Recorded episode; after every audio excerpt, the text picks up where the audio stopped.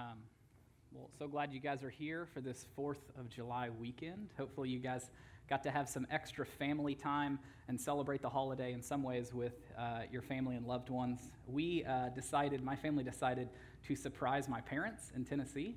And so we actually went down there on Tuesday night. Um, and I've never done that before, um, but we surprised my dad. My dad's birthday is actually the 4th, so it was really cool. We got to spend a few days with him and then flew back yesterday. Um, but I had an epiphany while I was there in Tennessee. That's where I grew up, but I've lived here for two years now. Um, and I realized um, in the conversations I was having with my friends in Tennessee that I have like fully become a New Englander in just two years. Um, and like I now feel like responsible to defend the sports teams, um, which like what you probably know, hopefully, is that everybody outside of New England hates New England teams. And don't take it personally, it's because we're just better at everything, right? And so I was reminding people at this party that uh, we won the Super Bowl. Uh, and we won the World Series. And I said we won the Stanley Cup because they don't watch hockey, and they don't. We just I just rounded up a little bit on that one. Like we almost won the Stanley Cup, so they're like, oh yeah, you probably won it. We don't know. Uh, and, and I was like bragging about it. And then one of the guys at the party is like, the only reason you win the Super Bowl is because Tom Brady's a cheater. And, and so I slapped him. and I wouldn't have done that two years ago. But now I feel fully responsible to defend my teams. Like when I first moved here, I said I was going to take on all the sports teams. And it's kind of like if you went to college that had like a basketball or a football team, like you want to cheer for them because it's your team, but like you know that at the very beginning you're kind of forcing it. Like it doesn't feel like your team yet. Um, that's what the first few seasons were like, and now like I fully defend Tom Brady. So I'm I'm one of you. I'm among you. Um, but you know what, what it reminded me is like I've only been here two years, which for some of you would say, well, you've been here your whole life, and your family's been here their whole lives too. Um, but I feel responsible for this town. This is my home, and, and I love it here. And, and that's what we're talking about today is that where God has you, He has you there for a reason. And that's your home, and He wants you to take responsibility for that zip code. We're in a series right now called Scoreboard. Um, and we're looking at the different behaviors that a growing Christ follower should have. If they're growing in their faith and they're growing closer to God, these are behaviors that should become more and more evident. We started this series a few weeks ago by talking about being intentional, that somebody who's growing closer to God should become more intentional in helping others find faith. That someone who's growing closer to Christ and growing in their faith should become more relational in connecting with other Christ followers. Someone that's growing closer should become more generous with what God has given them. Someone who's growing in their faith, like another marker, would be that they're becoming more involved in, in the church family. And like we talked about, um, like God's church is a puzzle, and you are a piece of that puzzle. And God has given you specific pa- passions and gifts, regardless of your age and regardless of how long you've been following Christ, whether you're a teenager or a senior adult. Like God has a purpose for you to play, and we want you to we want to help you discover what that is, so you can get more and more involved. And then last week we talked about something that I'm especially passionate about um, being devoted in your faith and living out a godly example at home with your family which it, like for most of us that's for most of us that's easier said than done. And this week as we continue on um, I, it's something i'm really excited about because there are people here right now that are a part of grace church because they've seen this particular quality lived out before they ever stepped into this building. I think that the group of people that make up grace church do this really well. And that's being responsible. And I don't mean responsible in your daily decisions, I mean responsible for your community. That you are taking responsibility for the people around you, that you are looking for ways to bless your community. Because uh, we absolutely believe that every Christ follower's responsibility is to care for the community that they live in and the people around them. That everybody, whether you're a Christ follower or not, feels responsibility for the people that they love, for their family, for their closest friends. But God came in and He set a higher standard for those who are willing to follow Him. He said, I don't just want you to take responsibility for those that live in your house and those that you call your closest friends. You're also responsible for the strangers in your town. And you're responsible for your neighbor. And you're responsible for meeting the needs that exist in your community. And so we're going to be looking at two passages that, that model for us and show us what God means when He talks about that. Because here at Grace Church, what we try to do is we try to do corporately what God asks all of us to do individually. And so, being responsible for meeting and blessing the needs in our community, as a church, we do that collectively. So, we have like this kids' camp, which is just a free gift to the community. We have our movie night, which is this Friday night, which, by the way, if you haven't signed up, you can. We anticipate it'll be the largest event that Grace Church West Bridgewater has ever hosted. Last movie night, even with it being like 59 degrees, um, we had like over 500 people come. And most of those people are not from Grace Church. Those are people from the community. If you want to be a part of that, it's this Friday at Legion Field, 7 o'clock. At sunset, we'll be showing the second Wreck It Ralph movie. Everything is free, um, unlike all of these Fourth of July festivals we go to. You know what I'm saying? It's like a trap, by the way. Like we go and like you go and the festival's free, but then everything costs money. So we went and like the, uh, the one we went to in Tennessee, it had pony rides and they were five dollars and it lasted like 90 seconds. But like you kind of have to go because when your four year old's crying and there's a horse right there and there's an opportunity, I can't say, sorry, we're going to spend $5 so daddy can eat more food. Like I had to be a little bit more generous that way. But like what these events that we do, everything's free because we don't want to ever ask anything from the community. We just want to be there to serve the community. So the hot dogs are free, the popcorn's free, the airbrush tattoos are free, and like everything, the, the inflatables, the movie, we don't ask for a dollar from it. We do that as a group but what we're talking about here, and what my challenge to you is, is for you to ask yourself, regardless of what town you live in, how can you do this individually? How can you bless the people around you and bless your community? So, the first passage we're going to look at is in Jeremiah chapter 29, um, and we're going to start in verse 4. And Jeremiah is about um, about halfway through the Bible, if you have a paper copy, we'll have it up on the screens as well, or, on, or you can pull up on your phone. Um, here's what's happening in the context of the Bible at this point. Um, the Old Testament is the story of God creating uh, man and woman and Him trying to have a loving relationship with them, but man and woman constantly rebelling against God, and God continuing to send uh, like kings and judges and prophets to remind His people that He's there to have a relationship with Him. Um, so the last part of the Old Testament are the books of the prophets. Um, and some are longer books, those are called the major prophets, and some are shorter books. Um, so this is one of those stories of God using a prophet, a guy named Jeremiah, to call his people to return to him because they've forgotten about him and they've lived in their disobedient ways, and he's trying to call them back. At this point, um, God's people have basically been exiled out of their towns the towns that their grandfathers and, and like, like the houses that they grew up in, they've been gone. And they've been gone for a while and they've been waiting for God to rise up somebody to bring them back. And it's called the Babylonian ex- exile. Some of you may have heard that before. And they're just, they're sitting there waiting uh, to go back home. It'd be like if a bunch of terrorists came in and kicked us out of our towns and we had to move to the horrible land of Rhode Island and just stay there. And it's like, when are we going back to our towns? And so God gives this charge to them. Here's what it says, verse 4. This is what the Lord of heaven's armies, the God of Israel, says to all the captives he has exiled from Jerusalem. And by the way, whenever it says the Lord of heaven's armies, that's actually military language. It's, it's almost saying that, like, God is the commander in chief, and his people, his children, his church family, we are his army. So these are like him, this is like him giving us our marching orders. Here's what it says build homes and plan to stay, plant gardens and eat the food they produce, marry and have children, then find spouses for them so that they may have many grandchildren, so that you may have many grandchildren. Multiply, do not dwindle away. So, what God is trying to help these people realize is where you are right now is exactly where I want you to be. And sometimes we focus so much on how we want to leave the season of life that we're in or just get through it that we miss what God is trying to do where we are right now.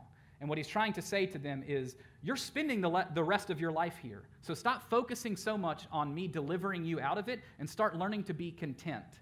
And some of us, for a long time, we've been praying to God prayers God, will you change this? Will you take this away? Will you add this? Will you change my life because I don't like how it is right now?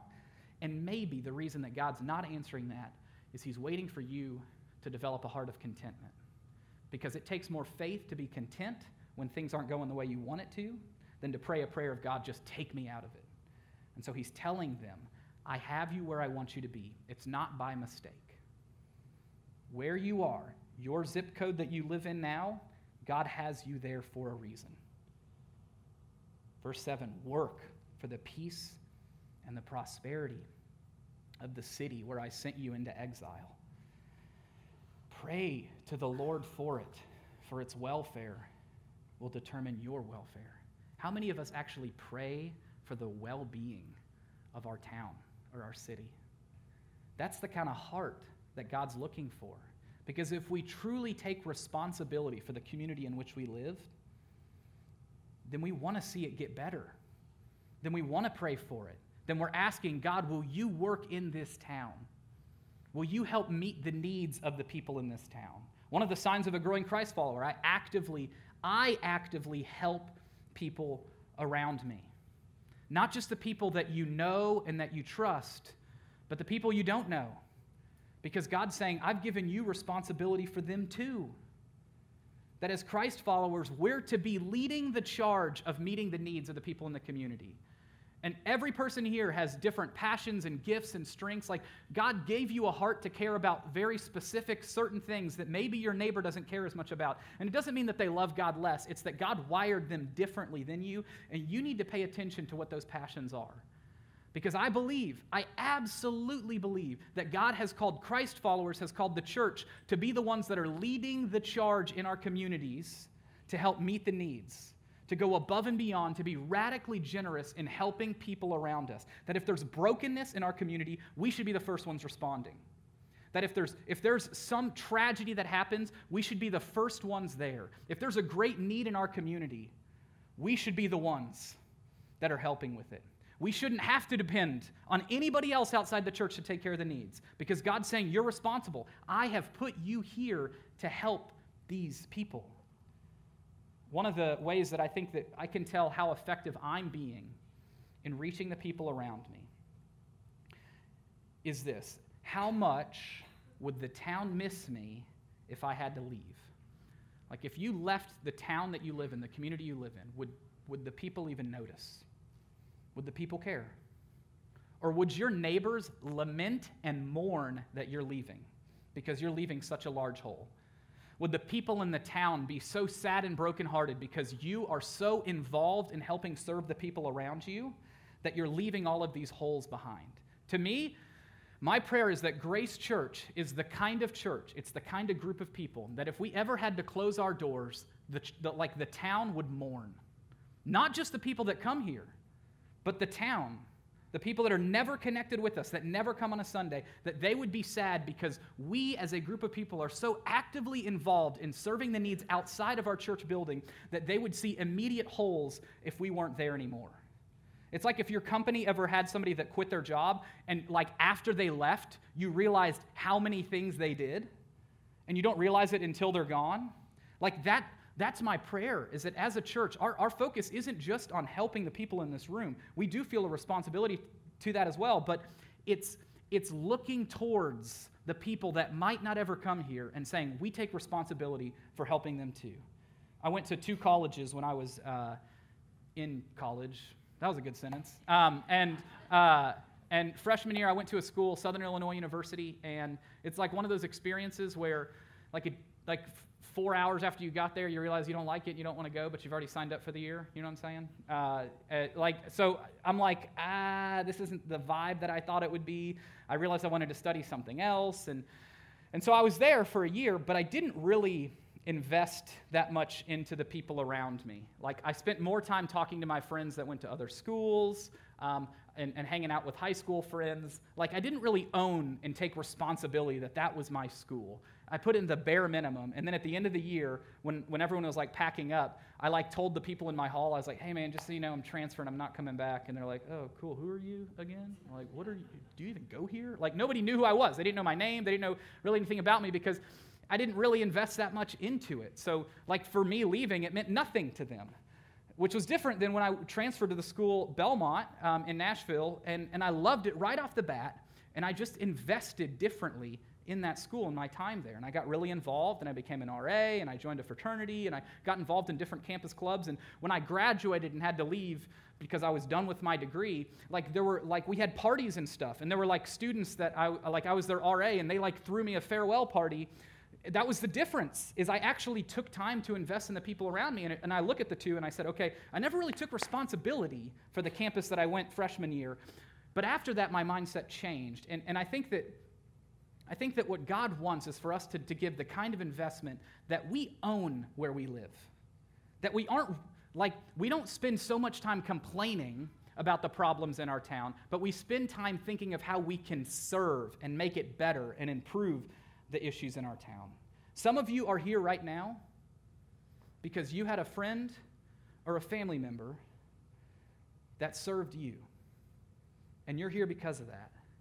Or you're here because somebody at this church or at another local church connected with you and served you outside of a church building, and it warmed up the idea of going to a church for you. And some of the barriers that you had for going were knocked down a little bit when you realized that this group of people were a little different than how the news depicts a church to be. There's families I know that are here because their neighbors took responsibility for them and felt a burden for them. I think of my friends Tony and Kim Shavs, who are like, they know Jesus and their family is walking with Jesus. And a huge reason for that is because their neighbors prayed for them and pursued them and knew that God had a better plan for their lives than they could ever dream up on their own. And it's not like their life was falling apart before they knew God, they just knew God had something better and they brought them to Grace Church, and they started following Jesus, and now their kids are following Jesus. And one of the kids, Nick, got baptized by his dad on this platform just a few months ago. All of that began because neighbors took responsibility for their neighbors. And they said, We know God has something better for us. It, and now, like, it's so cool to see this one family who, who is impacting and reaching and encouraging so many other families in our church. And it began with a neighbor taking responsibility for another neighbor. That's the kind of responsibility that God calls us to. I want to look at one more passage um, uh, in Matthew chapter 14 where Jesus kind of he shows us in a practical way what this looks like for us to take responsibility for the people around us, even the people whose names we do not know. Matthew chapter 14 verse 13 is where it starts, and this is kind of like right in the middle of Jesus' ministry. Um, and here's what it says. It says, As soon as Jesus heard this news, he left in a boat to a remote area to be alone. The news that he heard was he just found out, in a few verses before this, that one of his close friends, John the Baptist, had just been killed by the king. Who's heard of John the Baptist before?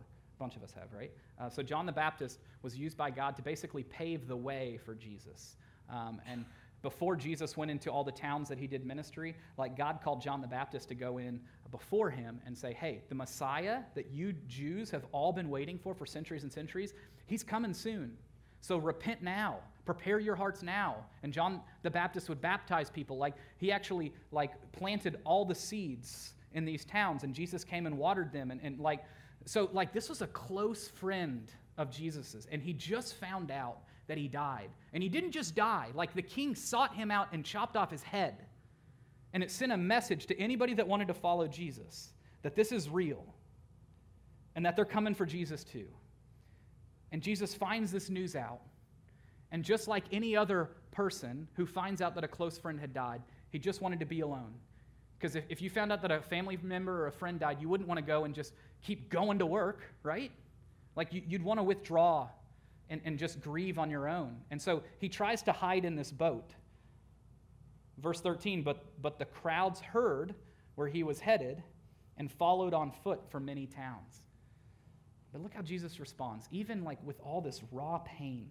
Like I could not imagine trying to continue to encourage and, and reach and lead people while I'm dealing with this grief. But here's how Jesus, he's not annoyed or irritated that, that they're, they're knocking on his door. Verse 14 Jesus saw the huge crowd as he stepped from the boat, and he had compassion on them, and he healed the sick. And I love that verse because sometimes I wonder, like when Matthew wrote that, like he saw it in Jesus' face that he had compassion on the people. And the disciples were probably doing everything they can to like hold back this crowd and say, Jesus needs to be alone, Jesus needs to be alone. But then Jesus emerges from the boat. You just see he has compassion on them. Like some of us struggle with that, right? Like some, some of you are willing to admit that you're not as compassionate as you could be, especially towards people that are different than you, people that believe different, people that vote differently. Jesus shows us this way of being compassionate. And by the way, if, if you struggle with compassion towards the people around you, or towards your neighbors that you barely know, or towards your town, like here's a really good next step. I'm going to give this like a little uh, really practical one. Blesseveryhome.com is the website. Blesseveryhome.com. Um, I discovered this um, like six months ago. And what you do is you type in, it's, it's connected with the US Census, and with, it was made by a church, and it's connected with the US Census and with the Yellow Pages. And so they have everybody's name and address, um, like all the public records that you could. And you type in your name and your, your home address, and what it does, it's really cool, is every morning it emails me five neighbors, their name and their address, to pray for that day. Isn't that cool? And it kind of does it on a rotation, so it doesn't like keep going out to where now I'm praying for people in New York. I mean, it, it, it's just like this small little radius, and it kind of resets every few days, and then it goes back, and then it, like, because eventually these people aren't your neighbors anymore when they live five streets away. Um, but I'm learning their names, uh, which is a really good tool for a stalker, too, I guess. So don't use it for that. Um, but here's what's cool about it I think everybody in this room could say there's at least one neighbor on their street they've never met and they don't know their name. Most of us would say, I don't know most of the people on my streets, even if you've been living there for years and years. What this does is this puts like a name to the face. Like you might see them mowing their lawn, and it doesn't mean you have to go up and say, hey, this website told me your name and I've been praying for you, man. That's weird. Don't do that, right? Um, but you can pray for them by name. Like you know who they are now. And what, at the least, what it is for me is it's a daily reminder I need to be praying for my town. I need to be praying for my neighbors. And there's some neighbors that I've met that were on that list. And I recognized when they said that they, oh, I live like the house kind of behind you. And like I searched through my emails and I was like, there they are right there. I've been praying for them. And I like now I finally know who they are. That's a really cool website. I would encourage all of you guys to do it. It's free, it doesn't cost anything. All it does is send you an email. It doesn't do anything more. But here's what I found is when you start to pray for somebody every day, um, your heart changes towards them. When you start to pray for a person every day, even if you don't know who they are, your heart starts to shift that way and you start to think more about it. And i start to think more about how can i like what can i do to encourage or bless my neighbors? Like especially like they don't even want to answer the door when i talk to them. So god just give me opportunities. Even if it's like i'm mowing my lawn and they're mowing my lawn and i just get anything i can do to initiate a conversation with them i just want to do that. You'd be surprised if you started to pray that direction what god might do. Verse 15 that evening so Jesus has been doing ministry now for hours. He's been grieving, but he's been interrupted. So now he's doing ministry and like he's serving, he's healing, like he's helping. People are just coming one by one. He's healing them. Next line. And there's thousands of people. He's just been doing this for hours. And so the disciples are trying to protect Jesus because they know that people are tired and hungry. So that evening, the disciples came to him and said, This is a remote place and it's already getting late. Send the crowds away so that they can go to the villages and buy food for themselves. But look how Jesus responds. That isn't necessary. You feed them. Now, notice the difference between these two responses. The disciples say, We don't know these people. We're not responsible for them. Send them away. We've done enough. Jesus, you've gone out of your way to help them. And what does Jesus say? We can do more. We're responsible for them. Because there's thousands of people there, and Jesus knew that sending a lot of them home, based on how poor they were, meant they might not even eat that night. They might just go to bed. Like they may be lucky to have one meal. And so the disciples, who aren't, I don't think they're being selfish. I just don't think they've ever thought about the fact that this group of strangers around them, that Jesus actually wants them to take responsibility for helping them. Like, just like most of us, I, I don't think that we're being selfish if we don't think this direction. I just think it's a new standard. It's a higher standard than what our human nature drifts towards. And Jesus is saying, actually, I think we should feed them just like we'd feed each other. Because this is who I came here to reach. These are the thou- like these thousands of people, even though I don't know their name, like I, we take responsibility for them. And what he's showing us is that a sign of a growing Christ follower is that I contribute to the well being in my neighborhood. That if you see a need, you don't just send it away, you say, Let me help. And that's a different mindset, isn't it? Because I think, I think one thing that New England is better about than any other part of the country is complaining. We are really good at complaining, right? Like, we are the best complainers I've ever met in my life. We're great at it, like world class. Like, they write books about it. It's amazing. We're really good at it. We're good at sports and complaining, right? What is complaining? Complaining means you're pushing responsibility on someone else. See, our human nature is to, set, is to be upset when the world's falling apart, not taking responsibility for it, but ah, they did this again. Ah, they did this again. Ah, some, some people can't even be happy on July 4th because all we think about is our nation's falling apart and it used to be this much better. When we complain, we're pushing off responsibility that God has tried to put on us. And we're saying it's their fault, they need to fix it. Until then, I'm going to sit here and complain about it. But God doesn't allow us to take a bench seat and just watch it happen. God has a responsibility for us to play. It's really easy to complain. And that's what most of the world does. And what God's saying, no, no, no, you don't send it away, we do something about it. We should be the ones leading the charge in this stuff, not outsourcing it and blaming everybody else. Like instead of focusing so much on complaining about the problems around us, we should be the one creating new solutions for it and proactively looking for ways to help the people around us in every way. We should be the one filling up the town committees. We should be the one signing up and volunteering on the PSAs. We should be the one that if we see a problem, we don't have to call the state to fix it.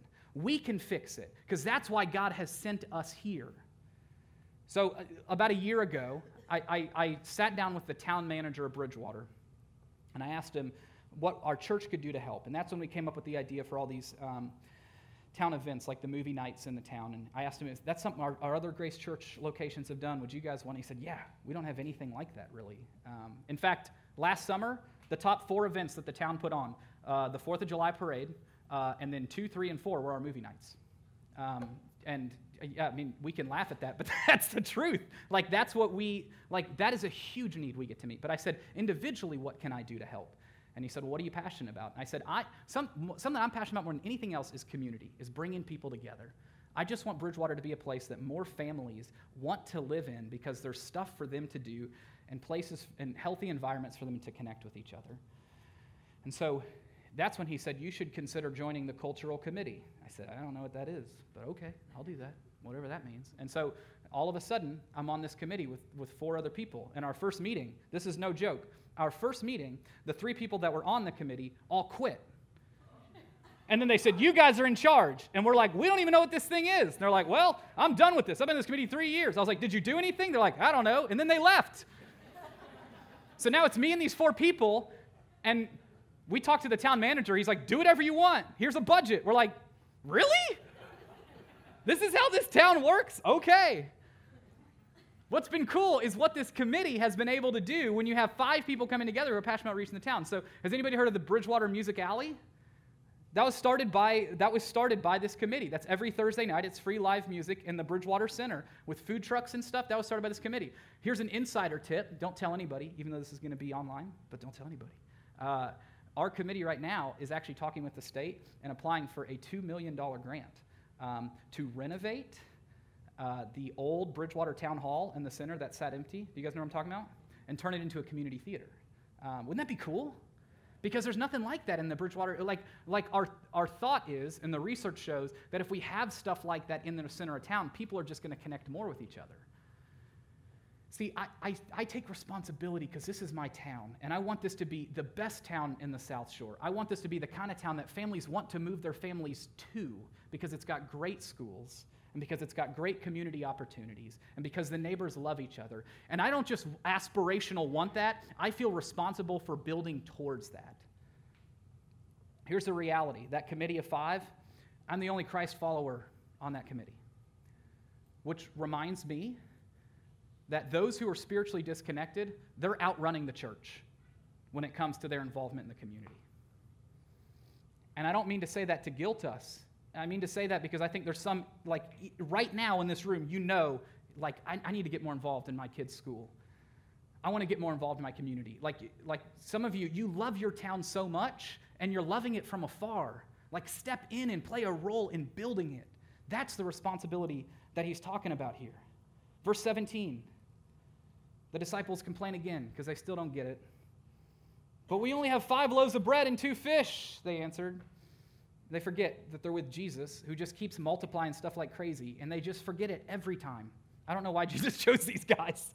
Verse 18, bring, bring them here, he said. And he's probably saying it like tired, exhausted. He's like, if there's anybody should know what I'm about to do, you guys have seen me turn water into wine. They're like, what are we going to do, Jesus? Like they just keep stumbling over themselves. And here's what he says He told the people to sit down on the grass. I don't know how he was able to tell thousands of people to sit down on the grass without a microphone. His voice must have been louder than mine, but he did. He told them to sit down on the grass. Jesus took the five loaves and the two fish, and he looked up towards heaven while thousands of people are probably staring at him, being like, this dude is crazy. Because he's got a few loaves and we're hungry and we're, like let's get out of here. And they're like like the husband's elbow and the wife it's like listen i got some uh, bread at home and that's not going to get to us. But jesus does this thing. We don't even really know what it looks like but it says he looks up towards heaven and he blessed them. Then breaking the loaves into pieces he gave the bread to the disciples who distributed it to the people. Another sign of a growing Christ followers, I care for the disadvantaged. I care for the hungry. I care for the people around me that don't have food.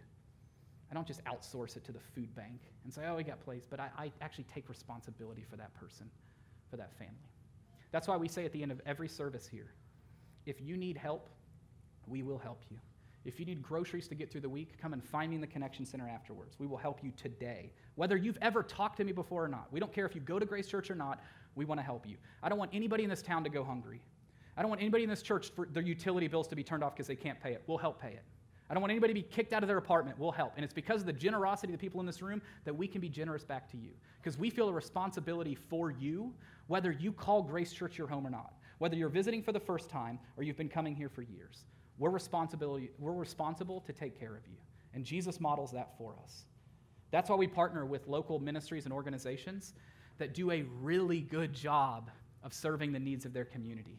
I think of Teen Challenge in Brockton. Has anybody know Teen Challenge or heard of Teen Challenge before? Oh, a bunch of you guys. Teen Challenge is such a fantastic ministry that exists to help serve and help families who have struggled and are struggling with any type of addiction.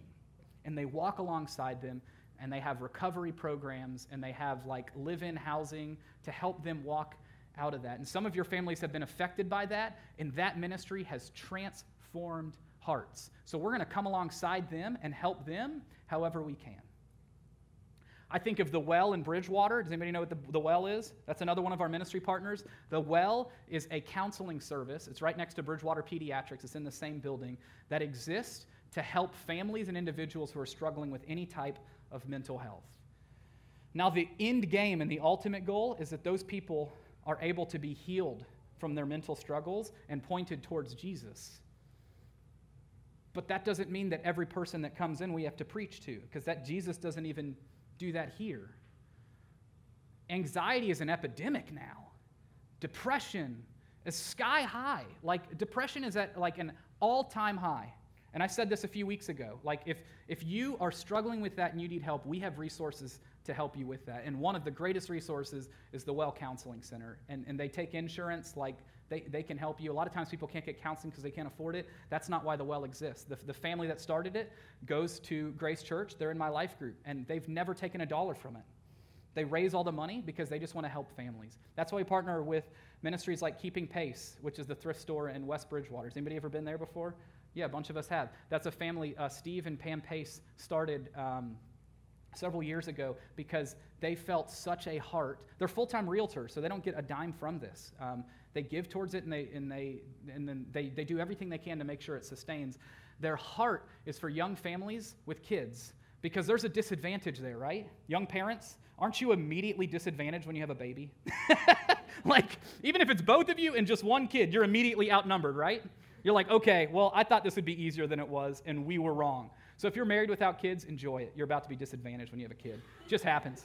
Even if the number's in your favor, it's not really in your favor. That's a disadvantage. It doesn't mean you have to be physically or mentally disadvantaged, right? Like when you're a young parent, and those of you that have like have aged out of it, now your kid's a little bit older, like you know what it's like and you have compassion for that. We have parents in our church that like offer to help watch our kids because they remember that hard season.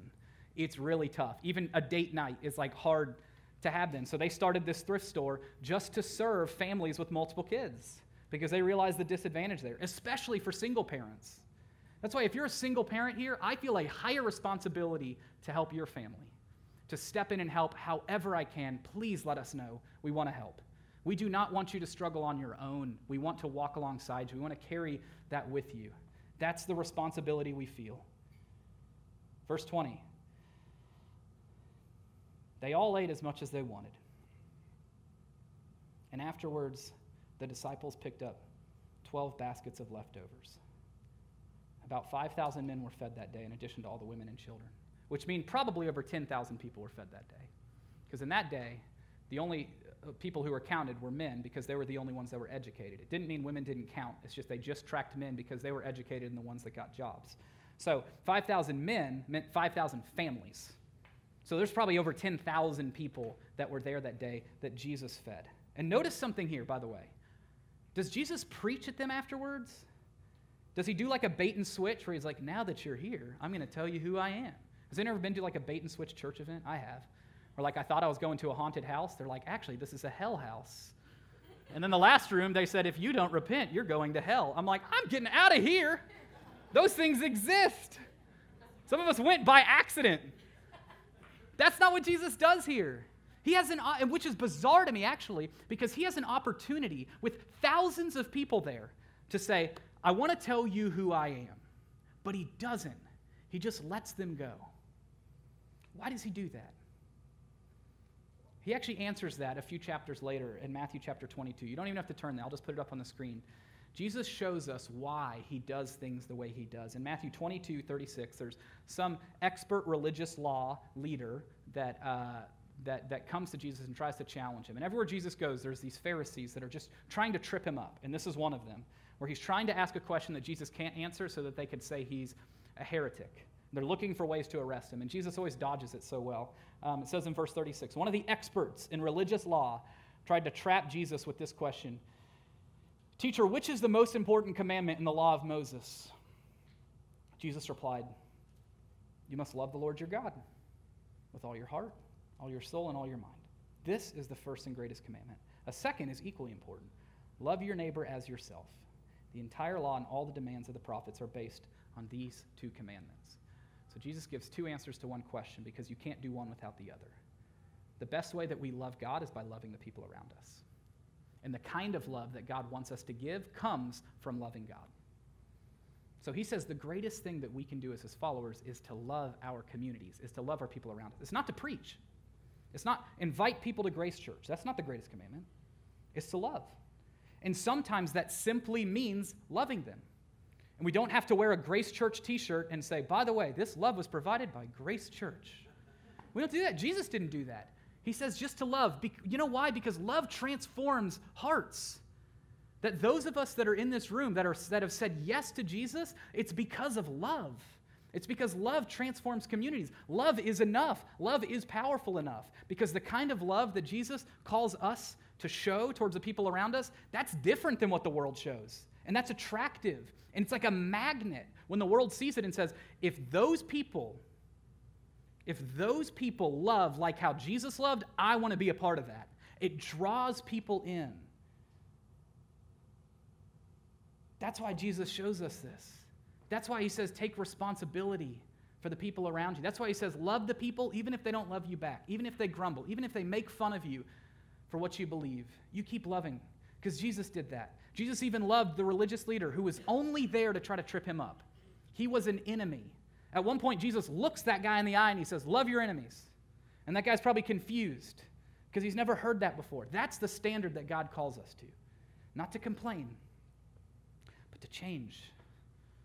So let me end with a few questions that I just want you to, to think of how you would answer these individually for yourself. And this might be something you need to circle back to, because I do believe that in a group this size, God's going to speak to us in all different ways. And I think He's calling some of us to step up and take action here. What can you do to bless your town? To bless your neighbors? To bless the people around you? Whatever town you live in, whatever zip code you come from, what can you do? God has given you passions and gifts. What can you do to individually take more responsibility for your community? How can you care for the disadvantaged around you? Here's what I love about God He gives us all different hearts for different things. So, like, you might be really passionate about something that your neighbor's not. It doesn't mean that they love Jesus less than you, it, it just means that, that God's wired them differently. And so, you might be really passionate about some injustice or some disadvantage that somebody has to walk through. And God has given you that heart for a reason. You need to pay attention to that. That's not by accident. You need to pay attention to that. Some of you have walked through significant struggles, and now God's saying, okay, you've gotten through it. I've helped you to get through it. Now you help others that are going through that right now. How can you help with that?